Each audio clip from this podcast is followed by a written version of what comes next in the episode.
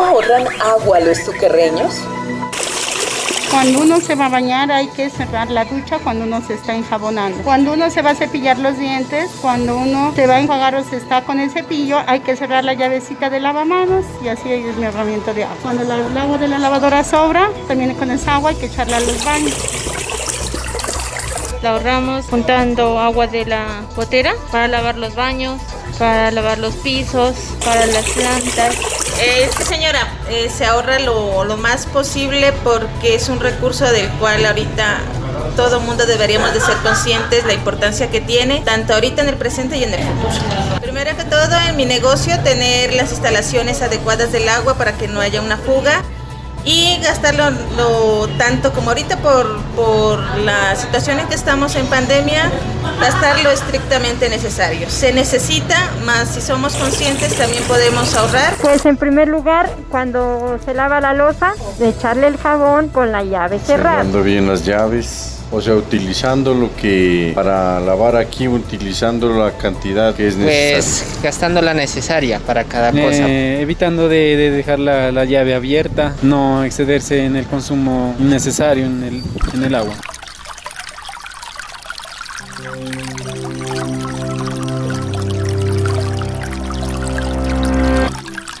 Estamos acostumbrados a abrir las llaves, todos los grifos, la nevera y a encontrar agua. Nos acostumbramos a pasar muchos minutos bajo la ducha, a lavar todo con agua potable, mucha más de la que debemos usar. ¿Crees que algún día se acabará? Según datos de la Cumbre del Clima realizada en París en el año 2015, para el año 2080, entre el 43% y el 50% de la población mundial no tendrá acceso al agua potable. Y sí, el agua se acabará si no hacemos uso racional y ahorramos todo lo que podamos ya sea en estado líquido, sólido o gaseoso. El agua es vital para nuestro planeta. Dependemos de ella para beber, para la agricultura y para la ganadería e innumerables especies necesitan de los ecosistemas de agua dulce para vivir, para un buen vivir. Nuestros páramos son la principal fuente de agua de los tuquerreños.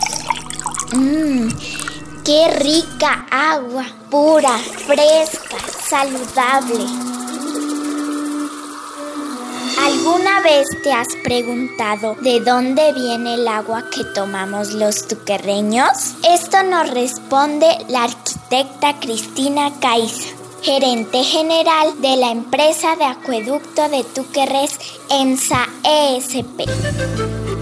Las fuentes que surten nuestro sistema de acueducto del cual los tuquerreños consumen el agua vienen de tres fuentes superficiales de excelente calidad, la hoja, el bordoncillo y el azufral. Las fuentes de nuestro acueducto están en buenas condiciones tanto en cantidad como en calidad. Igualmente la empresa hace esfuerzos técnicos y financieros para mantener en excelentes condiciones el recurso hídrico de nuestro municipio. ¿Quieres saber cuánta agua consumimos los tuquerreños? Una familia tuquerreña promedio que esté compuesta hasta por 5 personas consume al mes un promedio de 7 metros cúbicos que equivale a comprar 7 mil litros de gaseosa por mes. Agüita para mi gente, agüita para mi tuquerres. Todos queremos agua por montones, pero ¿la estamos cuidando para que alcance a las futuras generaciones?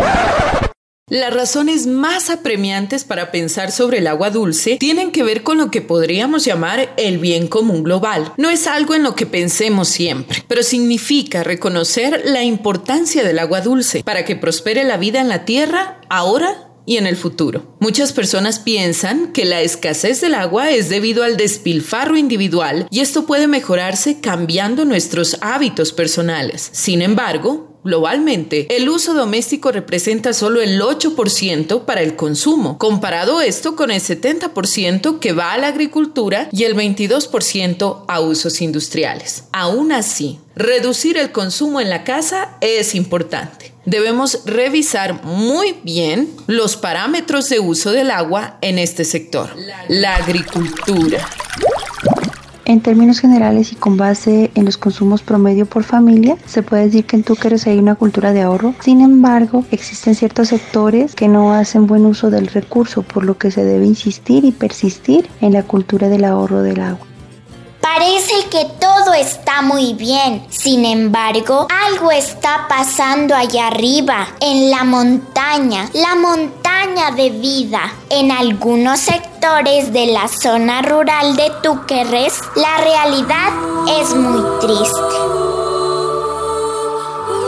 miramos, eh, hay unos hacendados. Ella es Carolina Chaucanes, integrante de la Fundación Ambiental y Cultural Suyana. Que se habían, eh, eh, habían pasado la línea de deforestación y había un, o hay, existe hasta ahora un alto grado de, o impacto sobre, de la ganadería en la zona.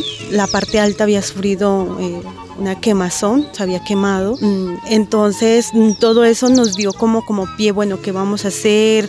Miren esa problemática. Abajo la comunidad lo único que dice es agua, aquí queremos agua, pero mm, en sí el problema que estaba sucediendo arriba, muchos estaban haciendo lo de las vistas gordas. Pues también el ver el, la ampliación de la frontera agropecuaria genera también tristeza porque no somos conscientes de lo que tenemos y pensamos que los recursos son infinitos. Entonces seguimos explotando y seguimos explotándolos sin tener la certeza de que eh, estamos haciendo un daño y que finalmente los vamos a acabar y pues como dicen por ahí, la plata no se come, ¿no?